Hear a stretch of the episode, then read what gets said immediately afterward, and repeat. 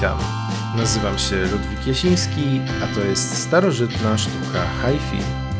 Program, w którym pomagam wkroczyć w fascynujący świat muzyki i sprzętu audio. W dzisiejszym odcinku psychodeliczne perełki Black Widow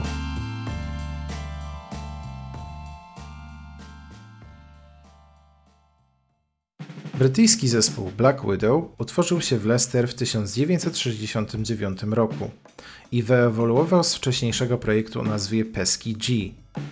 Zespół pod właśnie tą nazwą grał już od 1966 roku, ale swój jedyny album pod tytułem Exclamation Mark wydał dopiero w 1969. Płyta nie okazała się zbytnim sukcesem mimo wokalnego duetu damsko-męskiego i bogatego instrumentarium zawierającego, oprócz oczywiście standardowych gitar i perkusji, organy Hammonda, flety, saksofony, vibrafon i harmonijkę. Możliwe, że wynikową takiego obrotu spraw był fakt, że album jest po prostu poprawny, ale niczym się nie wyróżniał z gąszczu innych propozycji z tamtego okresu. Brzmi nieco jak połączenie polskiego breakoutu z okresu płyty Mira, z Jefferson Airplane i może nieco o Seabeeson. Znalazły się tam nawet covery Janis Joplin i Steppenwolfa z saksofonem i trąbkami w tle. I mimo tego płytę Exclamation Mark uważam za niezbyt rewolucyjną i zdecydowanie gorszą od materiału, który zespół nagrywał później. Wówczas w skład zespołu wchodzili wokalistka Kay Garrett, wokalista, gitarzysta i harmonikarz Kip Trevor, gitarzysta Chris Dredge, basista Bob Bond, perkusista i pianista Clive Box, klawiszowiec Jerry Taylor oraz saksofonista i flecista Clive Jones.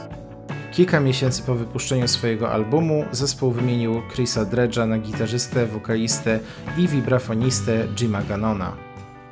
Jednakże wszystkie te zmiany i próby stworzenia czegoś wyjątkowego spełzły na niczym, albowiem wokalistka Kay Garrett postanowiła opuścić zespół krótko po nagraniu ich debiutanckiego albumu. Nie zniechęciło to jednak reszty zespołu do dalszego działania. W okolicach 1970 roku kapela postanowiła zmienić nazwę z Pesky G na Black Widow, z Kipem Trevorem jako głównym wokalistą. Tym razem postanowiono grać znacznie bardziej rozbudowany i zdecydowanie mniej ugrzeczniony materiał, który będzie wyróżniał się na tle konkurencji, a dodatkowo może nawet zszokuje słuchaczy.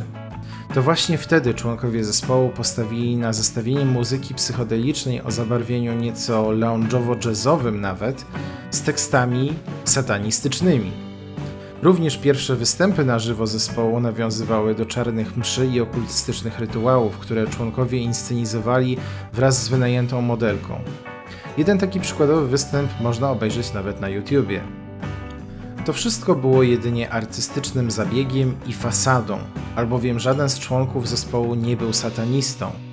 Po prostu w tamtych czasach motywy okultystyczne w muzyce uznawano za zwyczajny sposób wyrazu i pewnego rodzaju styl liryczny, dodający do wszystkiego otoczkę mistycyzmu.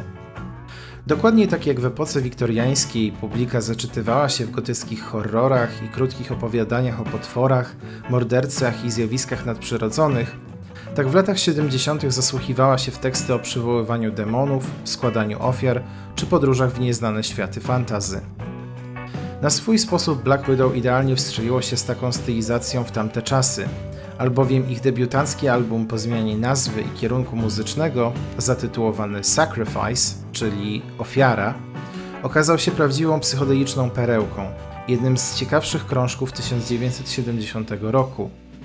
I wcale nie za sprawą okultystycznego zabarwienia, chociaż to również dodało temu dziełu uroku.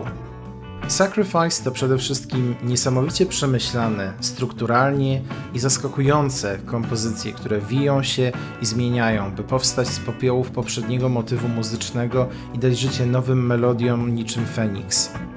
Mamy tutaj znakomitą pracę organów Hammonda, dopełnioną wspaniałymi partiami fletu i saksofonu i doprawione zapierającą dech w piersiach grą perkusji, która uderza mocno i pewnie. To wszystko wieńczą szalone gitary i głęboki bas oraz niezapomniany, bardzo ciekawy wokal Kipa Trevora. Pseudosatanistyczna powłoka kontynuowana jest tutaj również na okładce przepełnionej znakomicie namalowanymi demonami. Dzięki temu wszystkiemu czujemy prawdziwą nieziemskość tego albumu. Zaskakujące przejścia między mistycznym rockiem, a wręcz easy listeningowym, relaksującym loungem i jazzowymi wstawkami połączona z niesamowitym kontrastem, jaki prezentuje tutaj warstwa tekstowa, idealnie mieszają nam w głowie. Wszakże po takiej muzyce nie spodziewamy się takich treści. Ubóstwiam takie utwory, które bawią się konwencjami i je łamią, łącząc wesołą muzykę ze smutnym tekstem lub odwrotnie. A tutaj mamy przykład całej płyty utrzymanej w takim łamaniu konwencji. Kip Trevor bardzo się wczuwa w każdy utwór, dając z siebie wszystko i pozwalając nam wierzyć, iż jest jakimś starożytnym prorokiem, który opowiada grupce druidów w ciemnej jaskini o swojej miłości do upadłych aniołów, zdobywaniu wiedzy tajemnej, niezliczonych podróżach poprzez stulecia i nacje, w poszukiwaniu jedynej prawdy.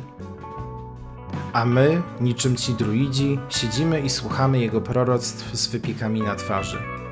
Prawdziwie magiczny album, począwszy od pierwszych dźwięków Hammondów przeplatanych delikatnym basem z In Ancient Days, aż po ostatnie uderzenie w perkusję i dmuchnięcie we flet z Sacrifice.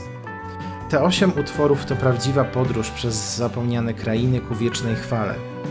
Nie będę wymieniał wszystkich z nich, ponieważ tego trzeba posłuchać w całości i koniecznie samemu to przeżyć. Nic więc dziwnego, że album ten bardzo szybko zyskał na popularności i mimo dość małego rozgłosu w momencie wydania obecnie ma status kultowego. To właśnie dzięki temu albumowi zespół zyskał rozgłos i wystąpił na festiwalu Whitsun w Plumpton i słynnym z festiwalu na wyspie White w 70 roku. Każdy koncert Black Widow to było istne przedstawienie teatralne, przepełnione dantejskimi scenami, ale również i wspaniałą muzyką. Oczywiście nie każdemu podobało się, w jakim kierunku zmierzają artyści, dlatego w 1971 roku grupa postanowiła zmienić swoje podejście. Utwory zaczęły nabierać bardziej mainstreamowego sznytu, a okultystyczny płaszczek został porzucony na rzecz tekstów bardziej ogólnych. Niestety ta decyzja stała się dla kapeli powolnie wbijanym gwoździem do trumny. Pierwszym uderzeniem młota było odejście z zespołu niesamowitej sekcji rytmicznej, a więc basisty Boba Bonda i perkusisty Clive'a Boxa. Drugim było wydanie drugiego albumu zatytułowanego po prostu Black Widow w 1971 roku, który był całkiem niezły, ale nie dorównywał Sacrifice nawet w warstwie muzycznej, o tekstach nie wspominając. Znalazło się tam kilka ciekawszych kompozycji takich jak Mary Clark, bardzo przypominający pierwszy album The Gypsy, króciutki acz genialny An Afterthought, czy bardzo dobry Legend of Creation. Jednakże całościowo zdecydowanie zespół odszedł w większości piosenek od muzycznego stylu oryginału, bardziej w kierunku ogólnego psychodelicznego rocka, znów bardzo poprawnego, bez większego wyrazu.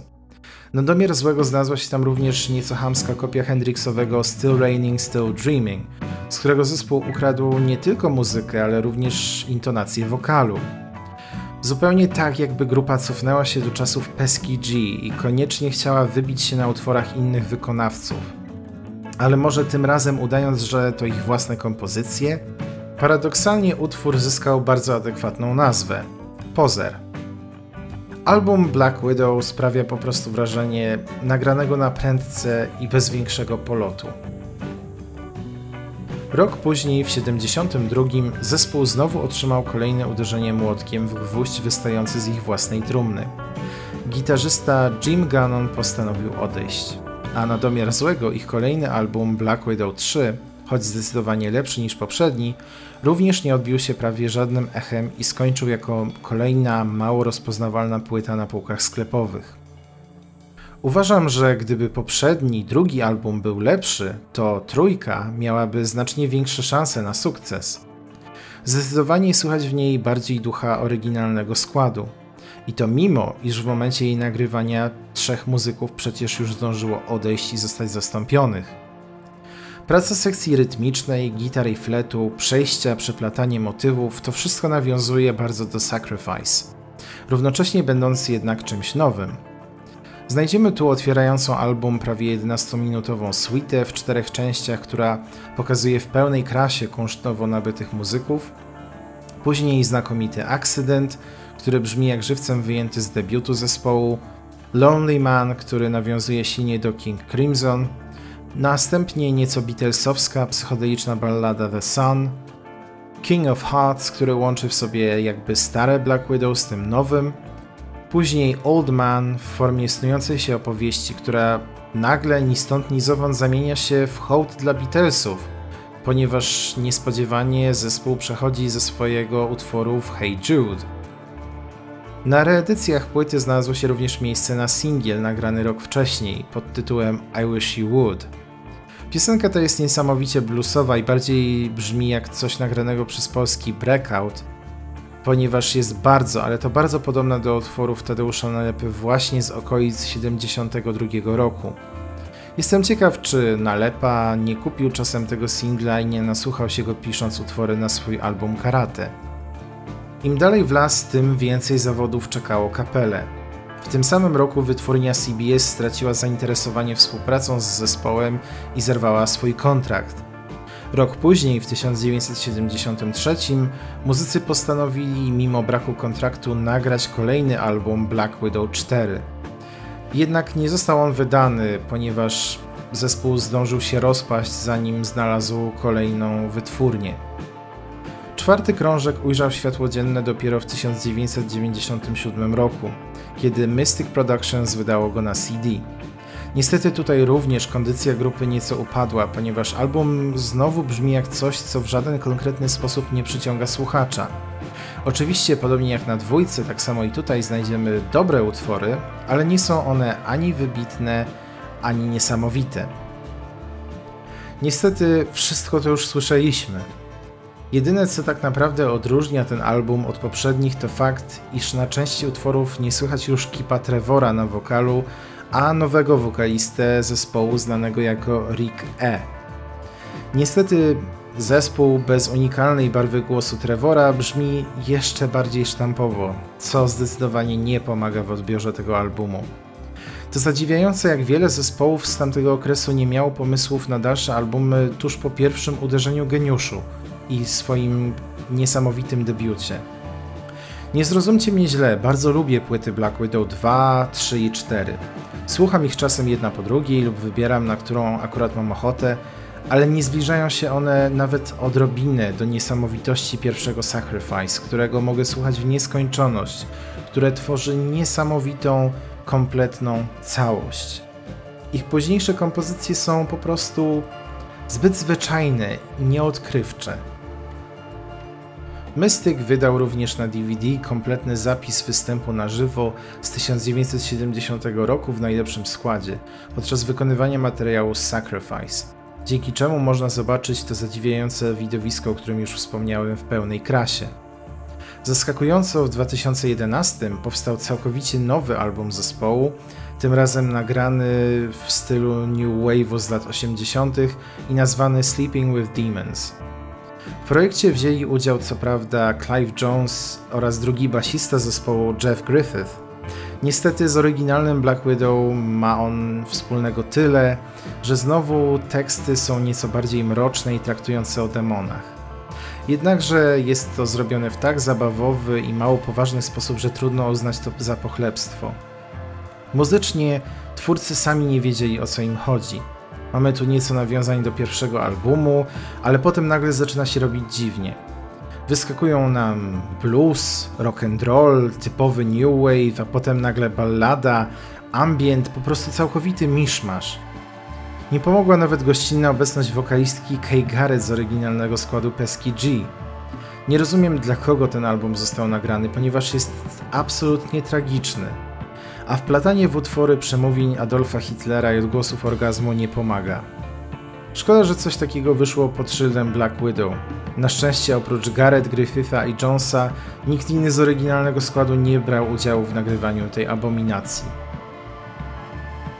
Ze znacznie ciekawszych propozycji wydawniczych, których możemy posłuchać, znajdziemy kilka albumów live czy Return to the Sabbath, czyli materiał z pierwszego Sacrifice, ale nagrany jeszcze w 1969 roku z Kay Garrett na wokalu. Możemy również posłuchać albumu King of the Witches Black Widow Tribute, czyli krążka, na którym wielu metalowych wykonawców gra utwory zespołu. I na tym albumie znaleźli się nawet Kip Trevor i Clive Jones. Nie zmienia to jednak faktu, iż swoją przygodę z zespołem najlepiej rozpocząć od Sacrifice poprzez Black Widow 2, Black Widow 3 i zakończyć na Black Widow 4. Obecnie najlepszym sposobem na posłuchanie muzyki zespołu Black Widow jest kupienie reedycji winylowych z wytwórni Repertuar, wydawanych od 2014 roku. Są to znakomite repliki oryginałów CBS-u w porządnych, grubych okładkach, a przy tym zremasterowane tak, że brzmią znacznie lepiej niż pierwsze wydania. Uwierzcie mi, miałem u siebie pierwsze wydanie Sacrifice i brzmiało ono znacznie gorzej. Oczywiście możemy również wybrać kompakty albo streaming, jednak przestrzegam, jeżeli chcemy posłuchać Black Widow na serwisach streamingowych, to musimy pamiętać, że z jakiegoś powodu podzielono je na dwa osobne wpisy. W jednym znajdziemy pierwsze trzy albumy, a w drugim zaś wszystko, co wyszło po 1997 roku z ramienia Mystika. Dodatkowo znajdziemy tam albumy zupełnie innych wykonawców, poprzypisywane do grupy z Leicester. Niestety taki urok streamu. Jak widać o zespole Black Widow mamy zaskakująco dużo informacji. Dlatego może się wydawać, że nie jest on aż tak tajemniczy jak choćby poprzedni bohaterowie mojej serii. Niemniej, zdecydowanie zasługują oni na miano prawdziwej psychodelicznej perełki. Polecam przesłuchanie albumu Sacrifice całym sercem, ponieważ jest to niezwykłe doświadczenie. A pozostałe płyty kapeli, jakkolwiek słabsze, są również bardzo przyjemne i również warto ich posłuchać. W następnym odcinku poznamy historię zespołu psychodeliczno-bluesowego Killing Flow. Zapraszam!